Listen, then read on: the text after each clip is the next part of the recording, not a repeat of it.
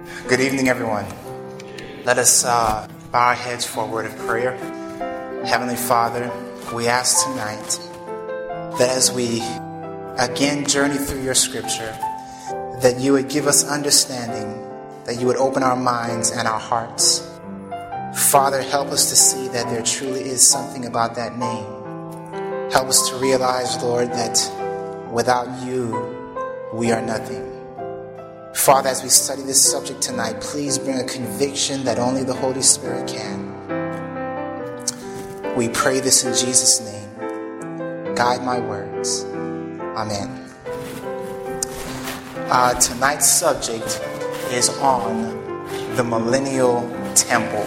We're going to be dealing or, or speaking about the millennium tonight. Now, let me just ask you how many of you have heard of the millennium?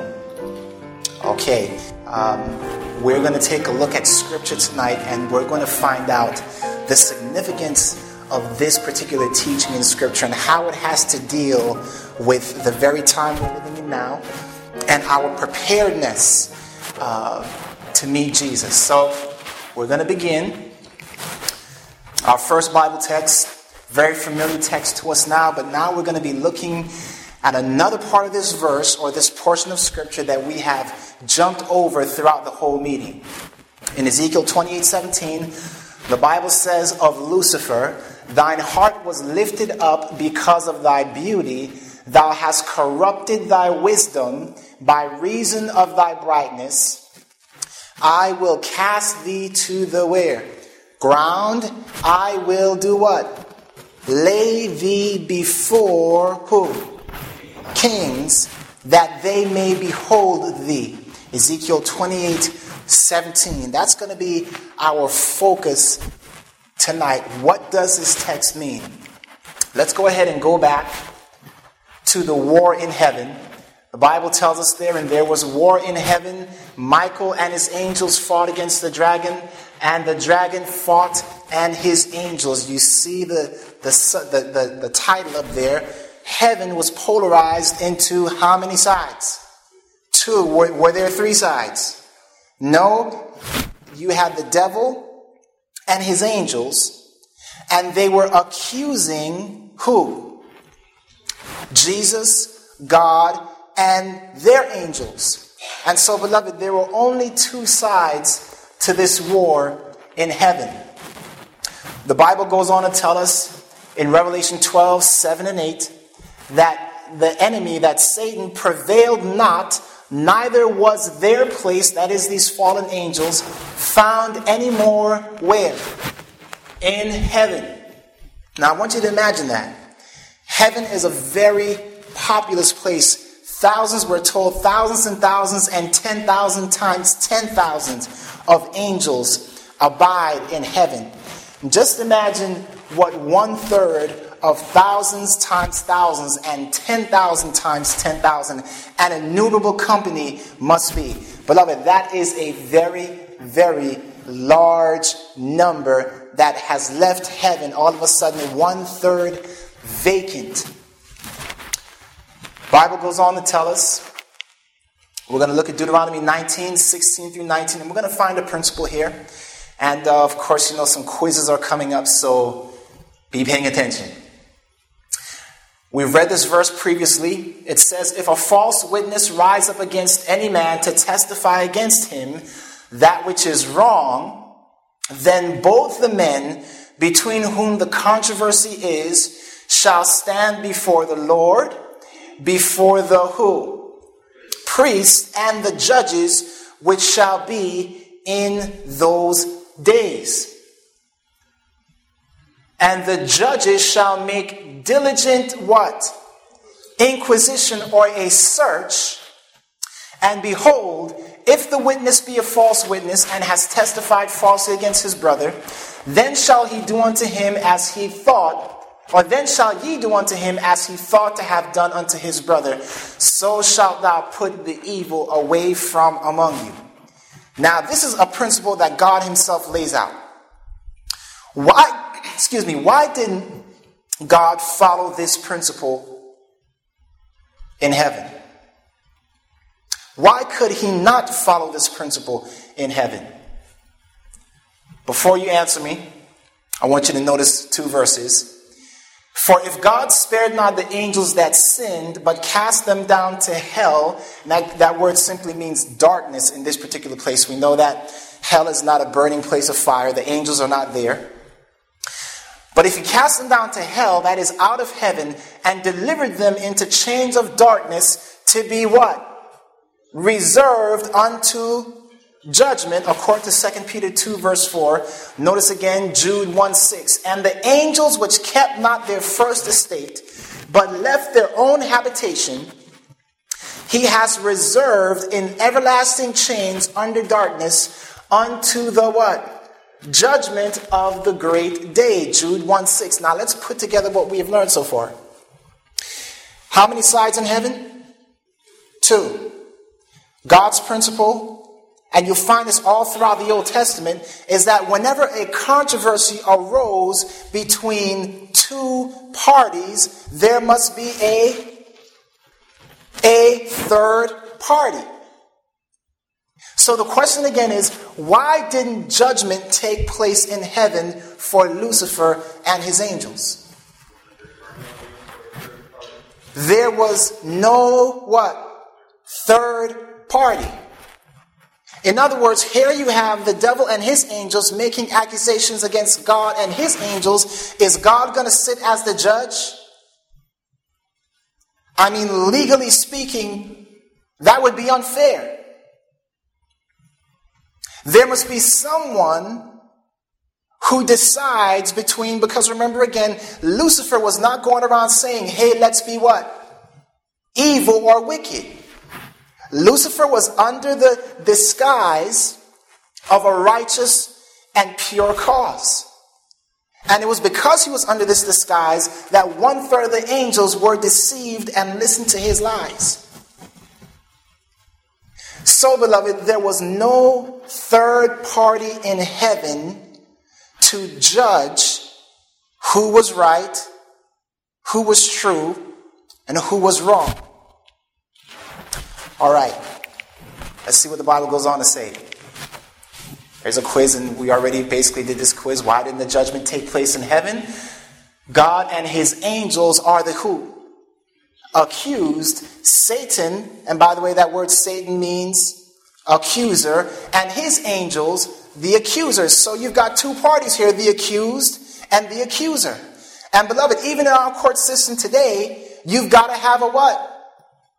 a third party. There was no third party in heaven. Every angel, every being in heaven was on one side or the other. What was needed? Got it right there. Jury. What is the purpose of a jury? Jury decides, weighs the evidence. There was no jury in heaven. Even though God Himself is the judge, He is the one being what? being accused. And all the beings that he has created thus far are on one side or the other. Not only is a jury needed, but God wants to do what? Repopulate heaven. One third of the angels have been gone, and the Bible says God is love. He's got this vacant place now, and He wants to repopulate heaven. So now let's see if you can figure out where I'm going. We're going to look at Ezekiel 28 17 again. The Bible says there, I will cast thee to the ground, I will lay thee before who? Kings, that they may behold thee. Now, beloved, crouched in this in this verse, what God was saying to Lucifer was that he was going to bring him before kings that they may behold, or the word means to search out, to search you out. And I can imagine in Lucifer's mind, he, Lucifer's mind, he's going, who are these kings who are going to search me out? Everybody in heaven is on one side or the other. God can't judge. His angels can't judge. That wouldn't be right. There's got to be a what? a third party. And he must be wondering who are these kings that God is saying he's going to lay me before that they may behold me or search me out or judge me.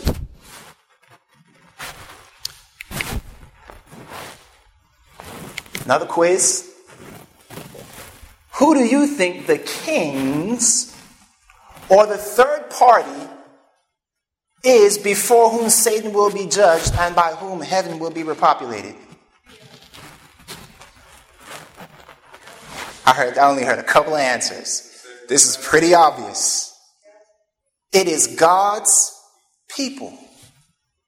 Now you say, does the Bible really, you know, show that? We're going to see that tonight. Answer is humanity. Notice 1 Corinthians 6 2 and 3. The Bible says here, Do you not know that the saints shall do what? Judge angels. In other words, beloved, there's a reason God could have perfectly could have, you know, just said, Hey, you know what? Um, Lucifer, I judge you. You're lying about me, and that's it. Case closed. But that wouldn't have been fair judgment, would it? God is a God of justice. And he allows himself to be questioned. He allows there to be an opposing party because he has given angels freedom of choice. And God is so merciful. I mean, God could have just said, Hey, I'm going to wipe you out. But he says, No, we're going to do something else. And we're told here in 1 Corinthians 6 2 and 3 that you and I, part of our design was to do what? Judge angels. God created a third party that was not around when the controversy what? Started. Notice again. Genesis 1 26. When God created Adam and Eve, the Bible says, God said, Let us make man in our image, after our likeness, and let them have dominion. What does it mean when you have dominion?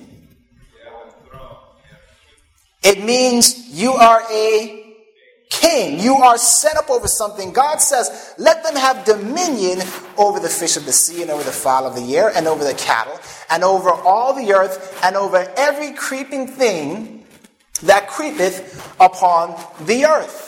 Genesis 1:28 and God blessed them and said unto them, be fruitful and multiply and do what? Replenish the earth and subdue it and have dominion over the fish of the sea and over the fowl of the air and over every living thing that moveth upon the earth. In other words, God now creates Adam and Eve and he says to them, I want you to be kings over this what? Over this earth. Now, why do you think God sets them up in this way? He, he gives them a, a, a mission, a commission. I want you to rule over this planet. Tell me, why do you think God would do that?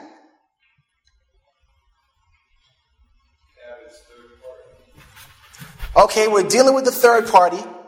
Something about the third party. Why do you think God would, would give Adam and Eve this mission or this task? To subdue the earth, to rule over it, to be good stewards of the earth. Okay, almost, but, but not quite. All right, let me go ahead and stop having you guys in uh, suspense here.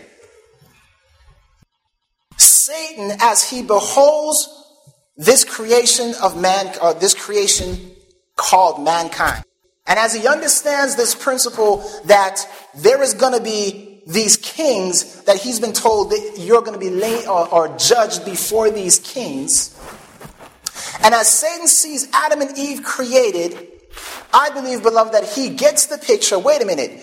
Are these the ones that are supposed to what? Judge me? Why is he telling them to be kings or dominate the earth? If these are indeed the ones that are to judge me, it's very simple then. What is Satan going to try to do? Spoil their what?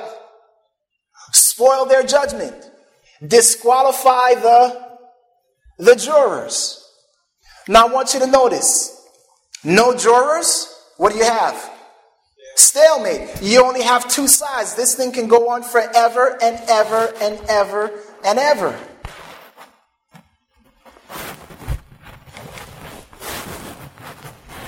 God puts two trees in the Garden of Eden representing two principles. One is a tree of life, and one is a tree of knowledge of what?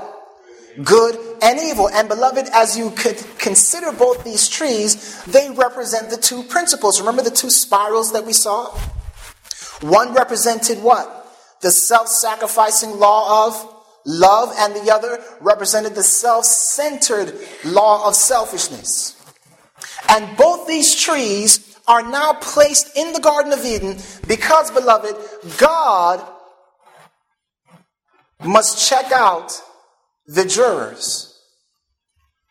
God must see if the jurors are competent jurors. If the jurors will be capable of laying hold of this gigantic task of judging who? Angels. And on the ground, and out of the ground made the Lord God to grow every tree that is pleasant to the sight and good for food, and the tree of life also in the midst of the garden, and the tree of the knowledge of good and evil. Genesis 2 9. Bible goes on to say in verse 16 and 17, and the Lord commanded the man, saying, Of every tree of the garden thou mayest freely eat, but of the tree of the knowledge of good and evil thou shalt not eat of it. For in the day you eat thereof, you shall surely what? You shall surely die. In other words, this judgment is very important to God. And God says, Listen, I want you guys to be good kings. Subdue the earth Keep control of your planet as I keep control of heaven. I've given you a little planet here as a little test. And I want to see if you're able to have dominion over every creeping thing. Now, question was that serpent one of the creeping things? That serpent was one of the creeping things that God told Adam and Eve to have dominion over. Is that right? And so, God here in light of what has taken place in heaven, has given Adam and Eve this test. Dominate everything. Don't allow anything to cast you off your throne, so to speak. Why the test? There are requirements for a juror. How many of you know that? Yeah, you don't just say, hey, I want you to be a juror and I want you to be a juror. You got to search out and see if the juror is competent to be a juror. Amen? I want you to notice some of the requirements for a juror. Number one, the person or the juror must be a law abiding citizen of the country in which the trial is to be held. Is that interesting? I hope you're thinking with me. Number two, he must not have been convicted of a felony. Number three, he must be of a sound mind. Number four, he must have a good moral character. The word is not up there. Good moral character. These are the tests for a juror. And so when God places Adam and Eve in the garden, he's simply trying to see listen, I've created them perfect, but they have freedom of what? Freedom of choice. Are they going to be law abiding citizens? Are they going to be clean even when tempted? Are they going to be of a sound mind? And are they going to maintain a good what? Moral character. Because this judgment must be a perfect judgment. We can't have corrupt jurors up there in heaven deciding who is right and who is wrong. Amen? So, notice Genesis 3 4 and 5. The Bible says, And the serpent said unto the woman, You shall not surely die. You remember that verse? We, we've read it quite a few times. Uh, For God does know that in the day you eat thereof, then your eyes shall be opened, and you shall be as gods. Now, the Hebrew word here for gods is Elohim. Not only does it mean God, but it also means judges. Interesting. Satan says, Listen, in the day you eat of this fruit, then you will be judges, knowing good and evil. When, beloved, the opposite was true. In the day that, were, that they were victorious over Satan, then they would serve as what? Judges residing over Satan and his rebellion. So, how many of you see what Satan has just done? He said, if you do this, then you'll be like gods or judges, knowing good and evil. All he was trying to do was pervert their judgment. So now, hey, God, look, are these the ones? Are these the kings that are supposed to judge me? And they've already fallen under my throne, and now how many parties are there? Two. What now, God? What now? And beloved, I love it because the gospel is about creating a third party. The gospel is about bringing a people from under Satan's rebellion who are of a sound mind, moral character, and those other things that we just saw that a juror must have in order to judge correctly. Notice God's covenant with Abraham. Genesis 17, 6 and 7, which is the, the foundation of all covenants afterward. God says, And I will make thee exceeding what? Fruitful. Does that remind you of what we read in Genesis when God told Adam and Eve, Be fruitful? Well, when Adam and Eve failed, and Jesus met them in the garden and said, I'm going to put enmity between you and the woman, between thy seed and your seed, and we're going to have war here. I'm not going to let you just go to the enemy like that. I'm going to fight for you.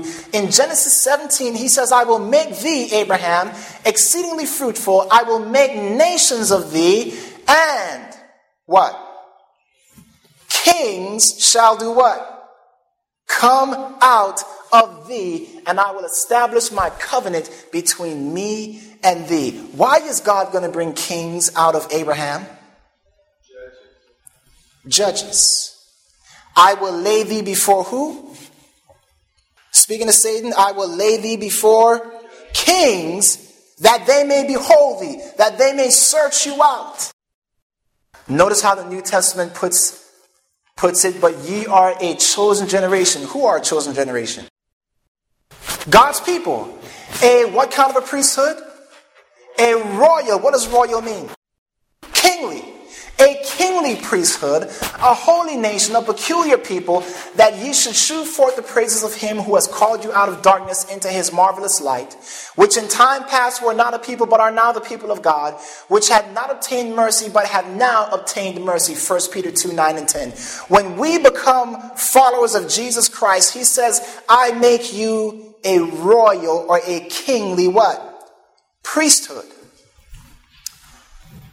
Now, we'll remember this date, 1844. Remember that time, or remember the verse that we read in relation to this. And for those of you who don't remember this verse, we, we talked about it before in the meetings, the tapes are there. But in Daniel 7 9, we saw there that God sets down these thrones. And it says there, I beheld till the thrones were cast down, and the Ancient of Days did sit. What did he do? He sat. Whose garment was white as snow, and the hair of his head like the pure wool. His throne was like the fiery flame, and his wheels as burning fire. Daniel 7 9. It goes on to say, A fiery stream issued and came forth from before him. Thousand thousands ministered unto him, and 10,000 times 10,000 stood before him. These are angels that we're talking about. It then goes on to say, The judgment was set, and the books were opened. Now, this is not the judgment we're going to be talking about tonight, even though we will be talking about this judgment tonight. This judgment we saw began in 1844. But question, let me ask you a question. What, pray tell, do you think this judgment is about? It is only God and the heavenly angels that are involved in this judgment. It is not the judgment we just read about in 1 Corinthians 6, where it says, Know ye not that we shall judge angels? You and I aren't judging angels now. So, what judgment, what must this judgment be about? that began in 1844. What about God's people?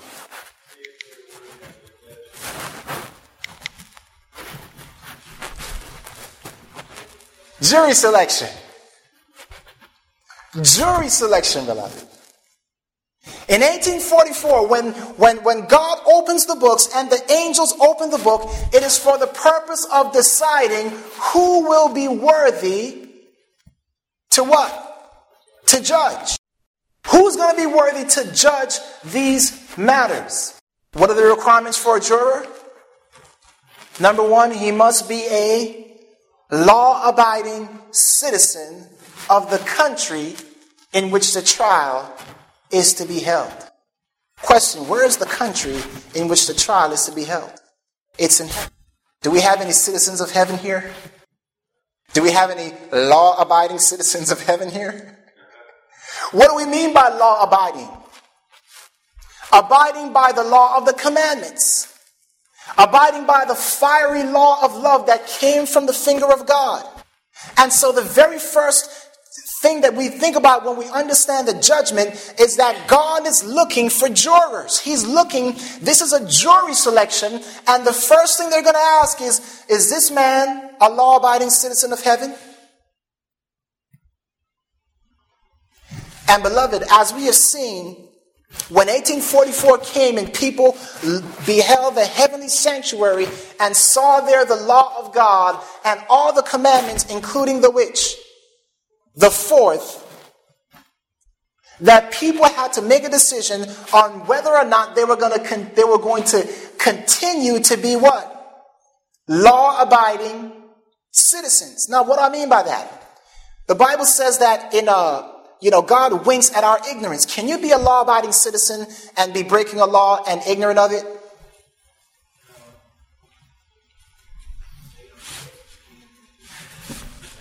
Technically speaking, both of you are right. You know, if you weren't aware, let's say you're driving and you didn't see the speed limit, the sign said what? 65, and you're driving at 70 miles an hour because just previously the speed limit was 70 and you're continuing to go, how, are you legally a lawbreaker? Legally, you're a lawbreaker. Are you technically a lawbreaker? No, because it was done in what? In ignorance. Likewise, beloved, there are many people who are not keeping the law of God, who God still considers them technically law abiding what? Citizens. They simply don't have the knowledge that you may have or somebody else may have. However, when light comes and you see that light and you say, Well, I'm already a citizen. I'm not going to do it. What, it, what immediately takes place then? We are eliminated from being a what? A juror. Because now, instead of the principle of self sacrificing love, Lord, whatever you want me to do, that I will do. Instead of that principle, now the principle of self centeredness is revealed, saying, Lord, you know what? You may say this, but I'm just not ready. And I'm just not going to do it. And beloved, angels weep as they have to say, well, at least right now in his life, he's not prepared to be a what? A juror. What else? Must not have been convicted of a felony. Anybody in here ever been convicted of a felony? Everybody better raise their hand. Why? Because the Bible says there is none righteous, no, not one. All of us have what? Sinned and fallen short of the glory of God. But praise God, I mean, the angel, God, what are we going to do now? God says, Remember my son. That's right. When they confess and ask for forgiveness, what kind of record do they have? A clean record. So the judgment not only deals with are you a law abiding citizen, but have you accepted the blood of Jesus Christ on your behalf to cleanse you from all your sins? God is looking for some outstanding jurors, beloved. And it's all possible in Christ. They must be of a sound what? Mind. And all that simply means, beloved, is that we must be able, through the Word of God, to discern between right and wrong. We must not be deceived by the enemy. The Bible says, let this mind be in you, which was in who? Christ Jesus. And finally, they must have a good moral character. Beloved, these are the requirements for the juror. Now, when God comes to earth the second time, it is to give judgment unto the saints. Listen. Daniel 7:22 tells us, until the ancient of days came. Now the verse we just read said the ancient of days did what? He sat. Now we read in Daniel 7:22 that the ancient of days does what? He comes or he came, and what happens when he came? The Bible says judgment is now given to who? To the saints. So you get that at the second coming, judgment is given to the saints. In other words, the judgment that began in 1844 decides who the jurors will be for. Very good. Now, Revelation 20. This is the millennium.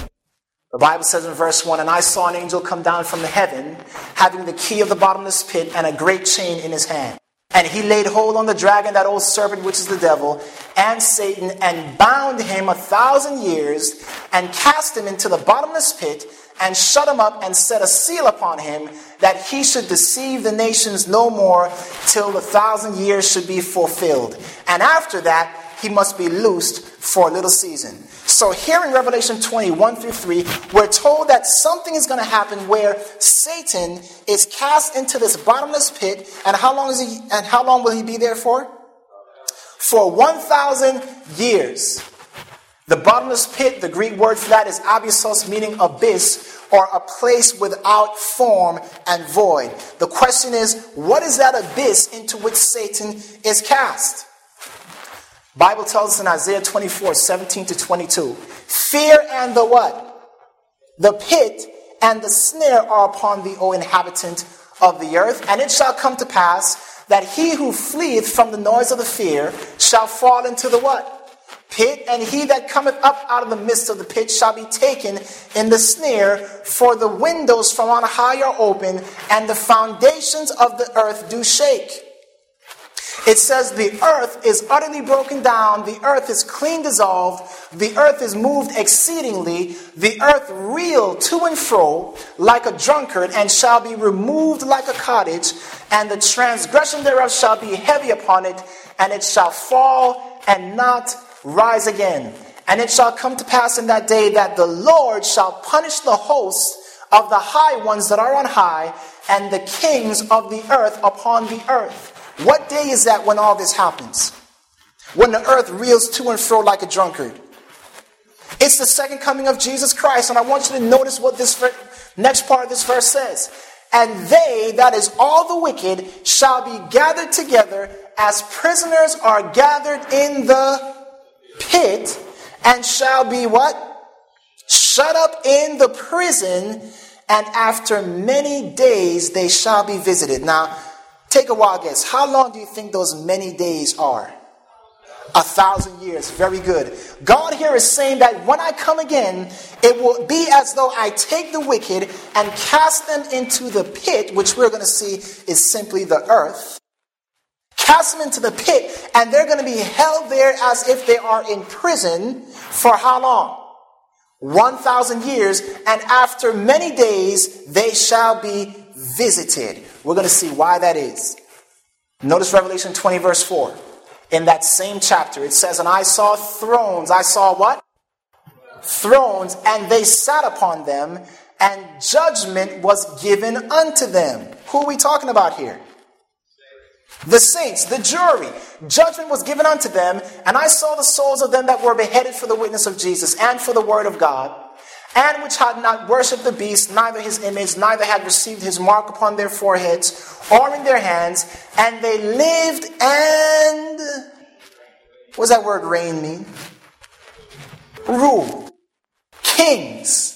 They lived and reigned with Christ how long? A thousand years.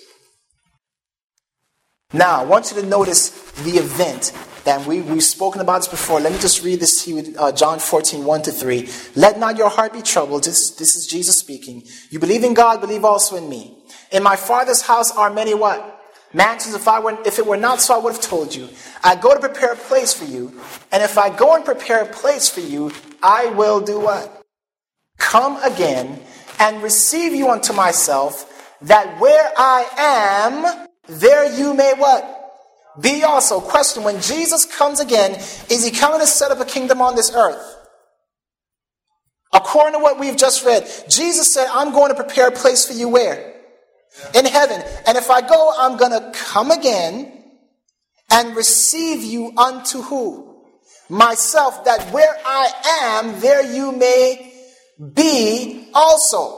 So, beloved, all we're seeing here is that when Jesus comes again, he does not set up a camp here on this earth. He takes his saints back to where?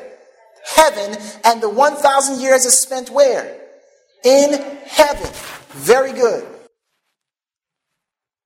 1 Thessalonians 4 16 and 17, the Bible says, For the Lord himself shall descend from heaven with a shout, with the voice of the archangel, and with the trump of God, and the dead in Christ shall rise first. Then we which are alive and remain shall be caught up together with them in the where?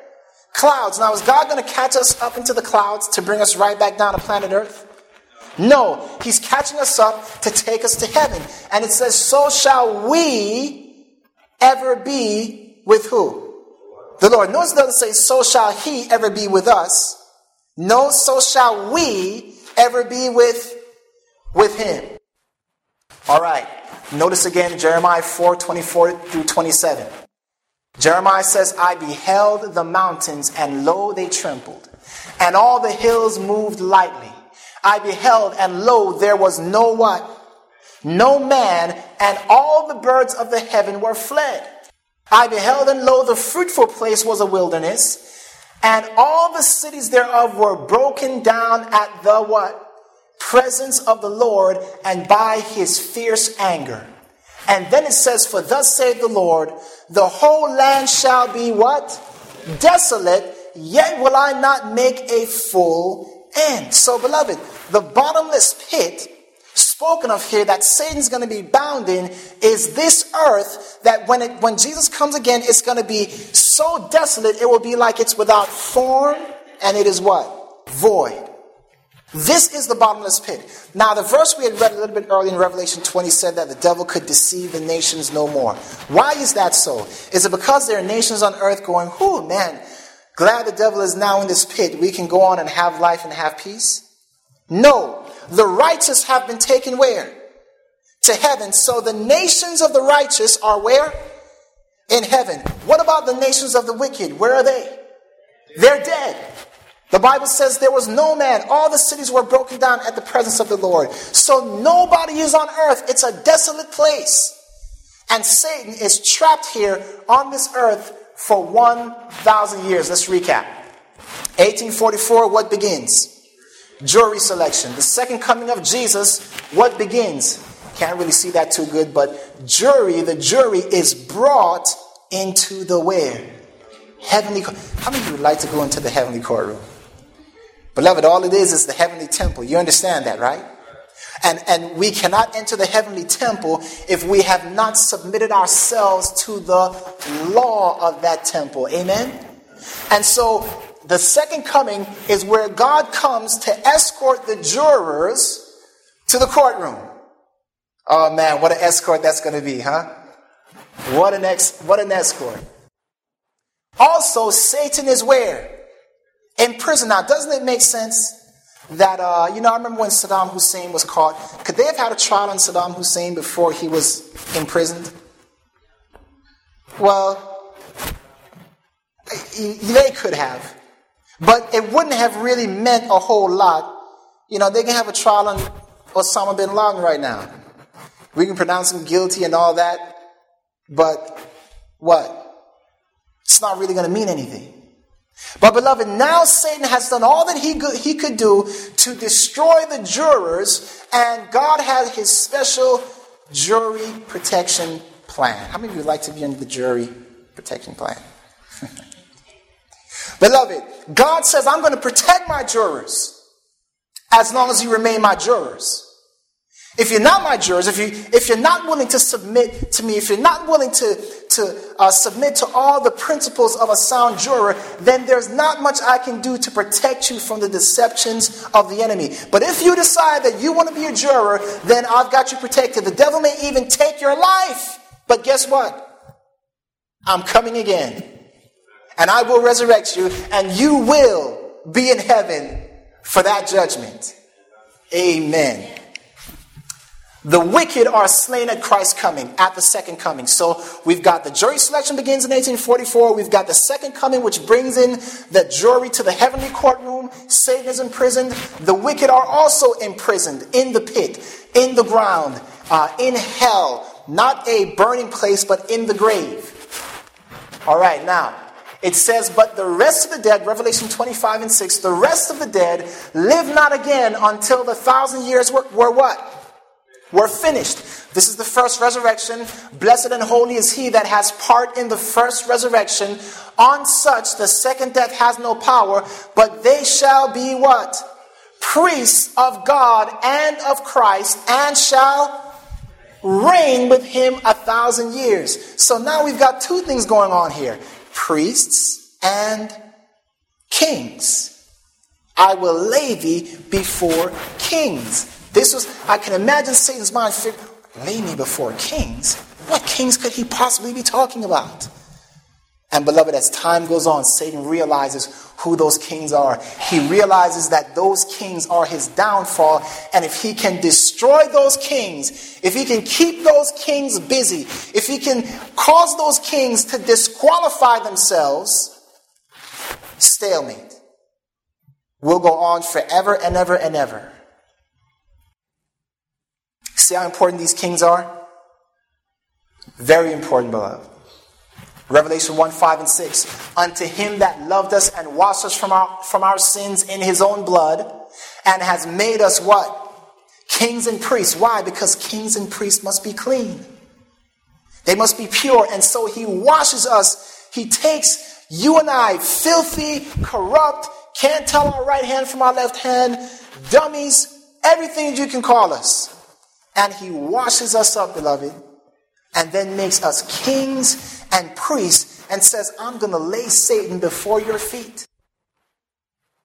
Has made us kings and priests unto God and his Father. To him be glory and dominion forever and ever. Amen. Revelation 1 5 and 6. Why priests? Why does God say that we must be a priest in order to be part of the jury? Well, notice Ezekiel 22 26.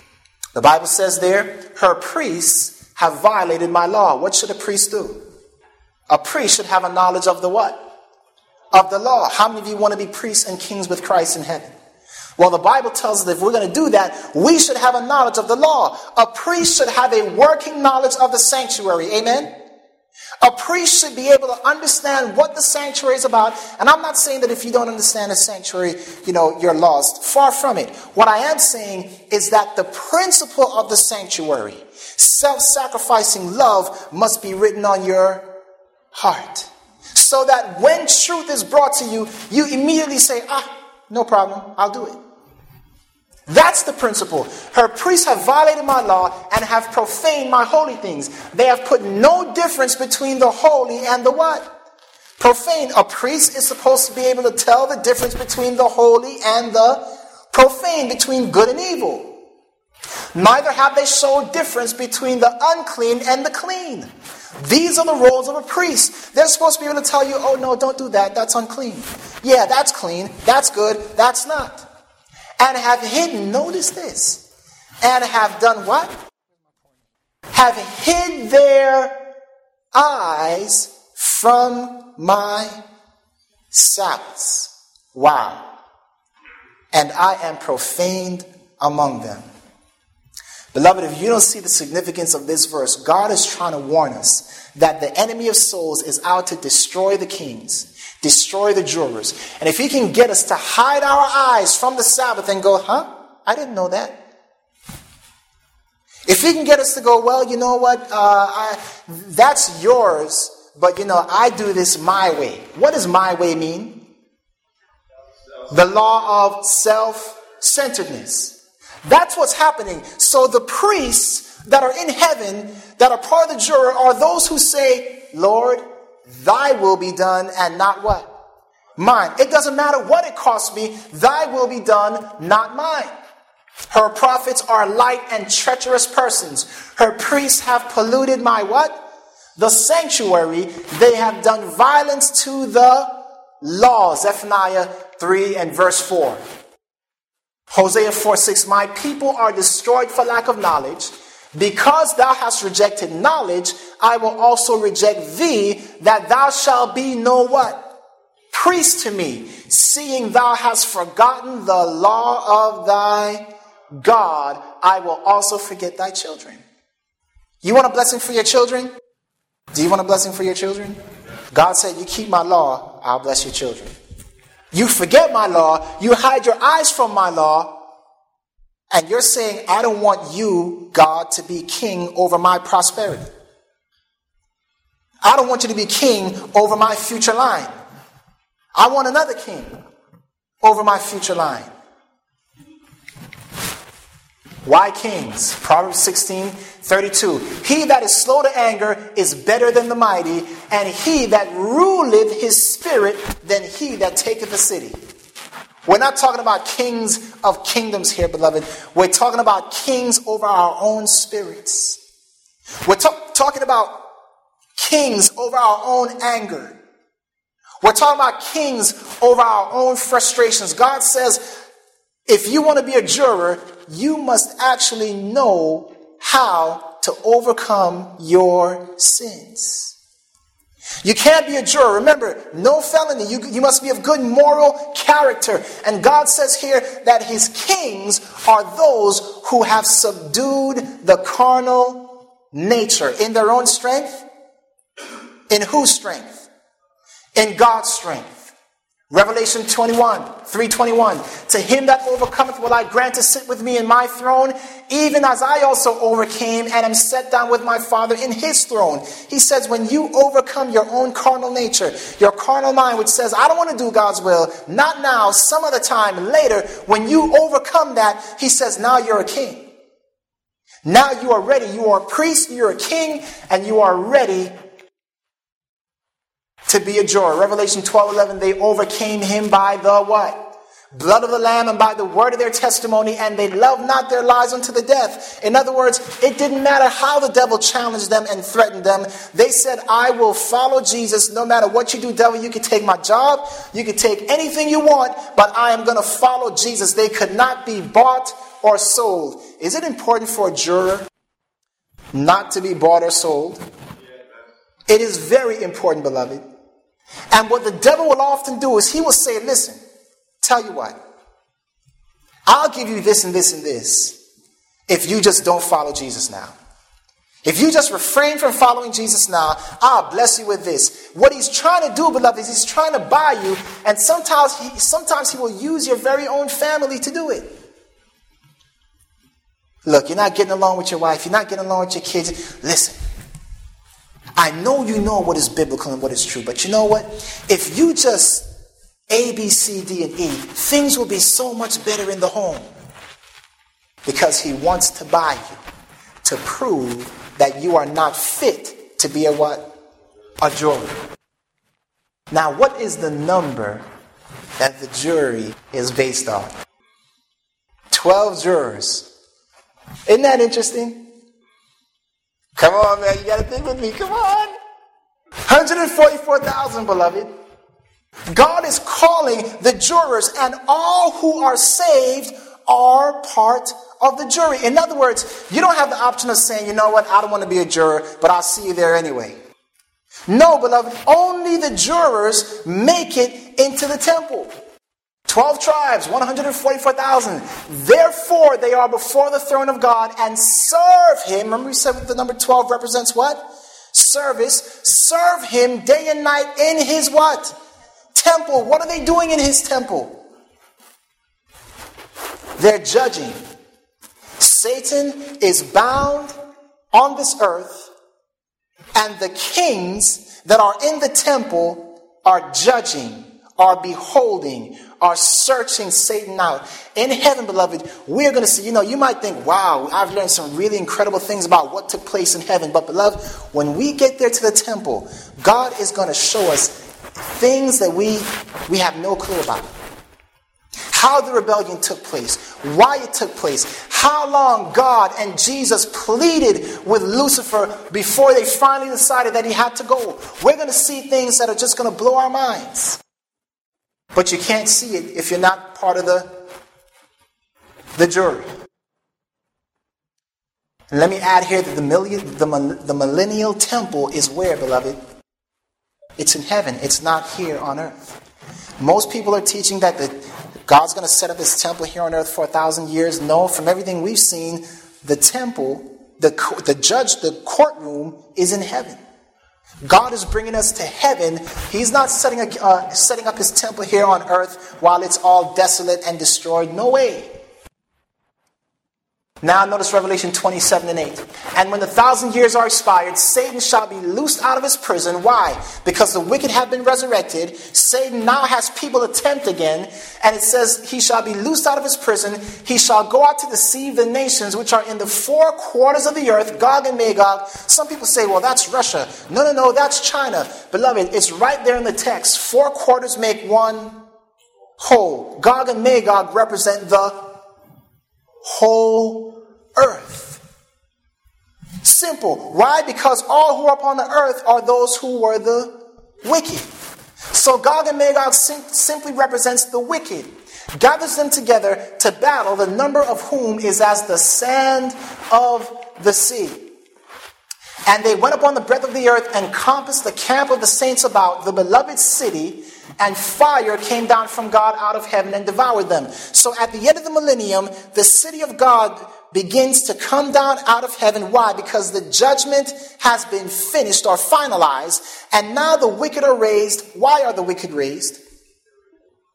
To have their sentences what? Read to them. You can't destroy a person and he doesn't know what he's done. They're in hell. Why are you in hell? Man, I don't know. I thought I was a pastor. I thought I was doing good. Ooh. No, beloved, they're in prison in the pit, and you don't execute judgment until you read the guilty their what? Sentence. Can you imagine being in hell, burning, and then you wonder for thousands of years, what are you doing here? You thought you were doing well, and then God says, oh, by the way, you're burning because A, B, C, and D, and then throws you back into hell. That's not justice. That's not judgment at all. And so the, the wicked are resurrected to have their sentence read to them. Revelation 20 11 recaps, and it says, Then I saw a great white throne. This is as the city of God is ascending. I saw a great, great white throne, and him who sat on it, from whose face the earth and the heaven fled away, and there was found no place for them. And I saw the dead, small and great, stand before God, and books were what? open. And another book was opened, which is the book of life. And the dead were judged according to their works by the things which were written in the books. Two judgments, beloved. One is for the jury, which began in 1844. The second one begins when Jesus comes again, where he takes a jury to heaven, and now the jury are the ones that judge Satan and his angels. Not only do they judge Satan and his angels, saints will also judge the world. In that same verse, 1 Corinthians 6 3, the Bible says, Dare any of you having a matter against another go to the law before the unjust and not before the saints? Do you not know that the saints shall judge the world? Are we judging the world now? No. When does this judgment take place? In heaven during the millennium. Not only are we going to judge Satan and the fallen angels, but we're also going to judge those who resided under his throne. Now, beloved, let me share with you why we judge the world, why the saints will judge the world. And this is perhaps, you know, as I was putting this together, I was like, Lord, have mercy. I mean, it, it hit me in a way that I, I really can't explain.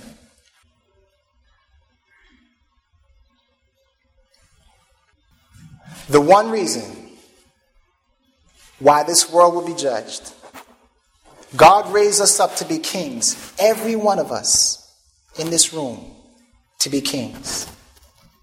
Every one of us on this planet to be kings.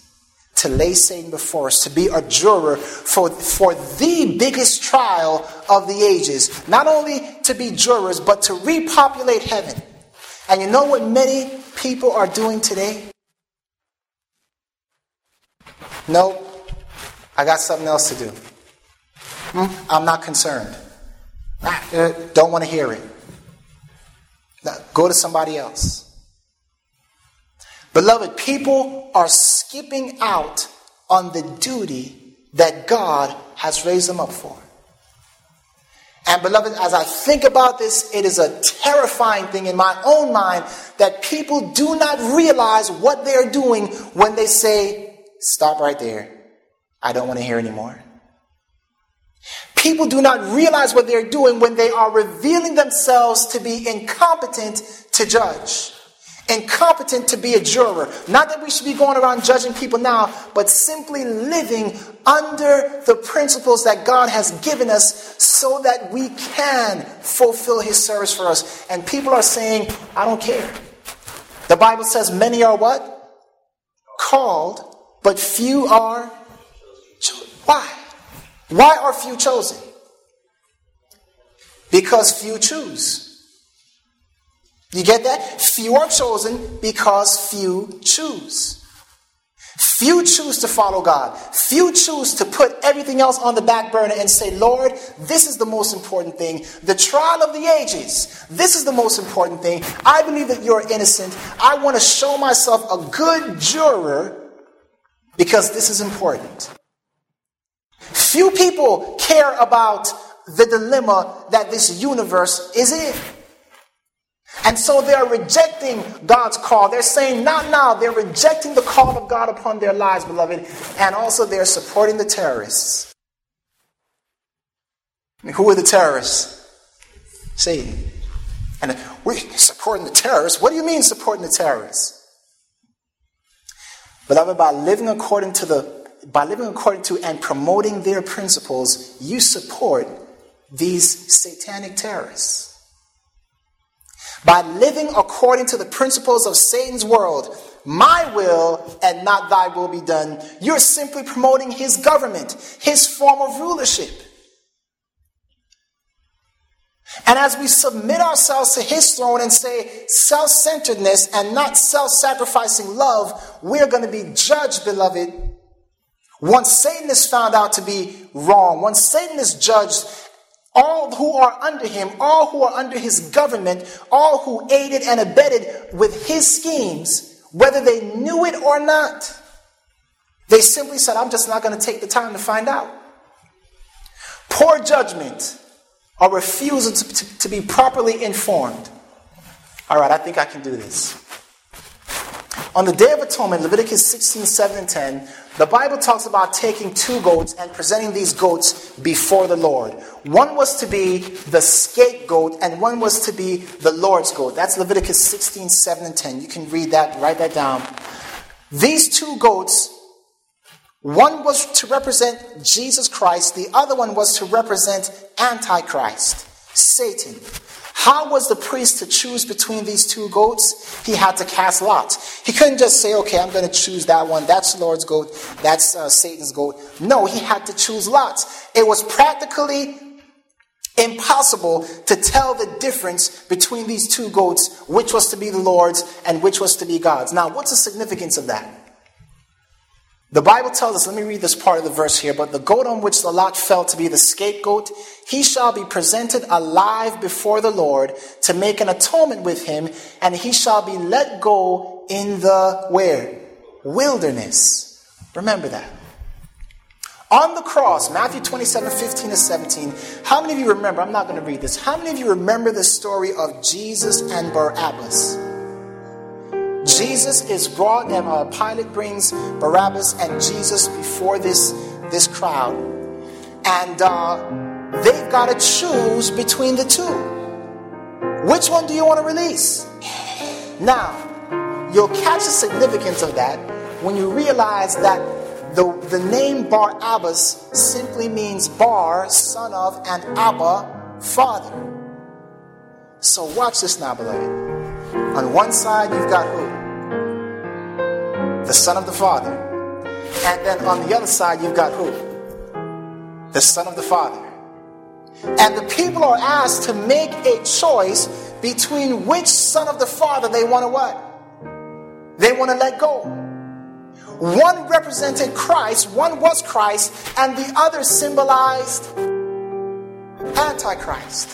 Why is that so important to understand, beloved? Because very simply, the Bible tells us that Satan himself appears as an angel of what?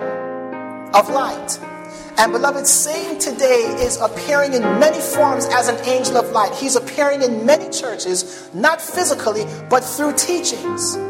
And these teachings seem to be Christian or biblical teachings. But, beloved, if we would simply open up our Bibles and begin to discern or read the Word of God, we would see oh, wait a minute, that's not true.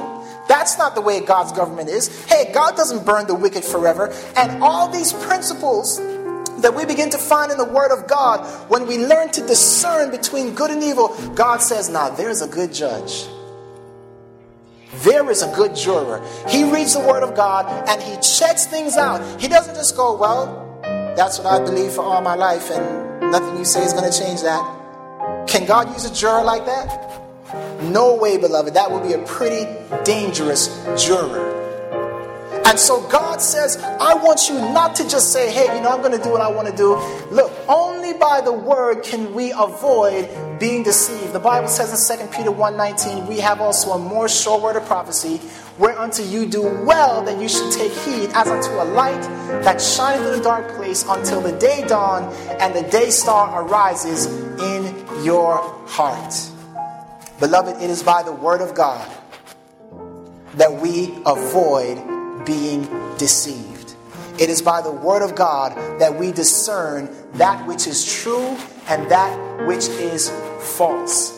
Leviticus 16 20 to 21 simply tells us, you can write this down, simply tells us that this scapegoat was to be taken out into the wilderness all the sins were to be put on him and he was to be uh, uh, he was to bear the burden of all the sins and beloved, the Bible tells us that in the last days, the devil that deceived the whole world will be cast into where? The lake of fire and brimstone, where the beast and the false prophet are, and shall be tormented day and night forever and ever. And we already know what forever and ever means, right? Very good. Therefore will I bring forth a fire from the midst of thee, it shall devour thee, and I will bring thee to ashes upon the earth in the sight of all them that behold thee. And the Bible says he will never be any more. Beloved, the millennium is about that judgment that Satan does not want to take place. And if he can destroy the jurors, there can be no what? No judgment. How of you see how precious you are in God's sight? God is not concerned like who's going to get me off the hook. That's not what God is thinking. God wants to continue on with his creative work. God wants to, to, to move on and get sin behind him, beloved. But he's waiting on you and I to make up our minds. Am I going to serve him? Or am I going to say, wait another day, Jesus? I've still got some more things to take care of. Let me close with this. How many of you would like to know that if you were on trial and your life depended on it, and they could not find jurors because all the jurors were busy, and there you are sitting in jail, knowing that you're innocent, and waiting and waiting and waiting, and the jurors are saying, Hey, gotta go take my boat out today. Can't do it. Well, gotta go do this today. Can't do it. How would you feel as you sat in jail waiting for someone to care about your situation? Beloved, imagine how Jesus feels as he sees so many people throwing away their own lives, not realizing what they are doing. Want to ask you today to consider your standing. Will you be a juror for Jesus Christ.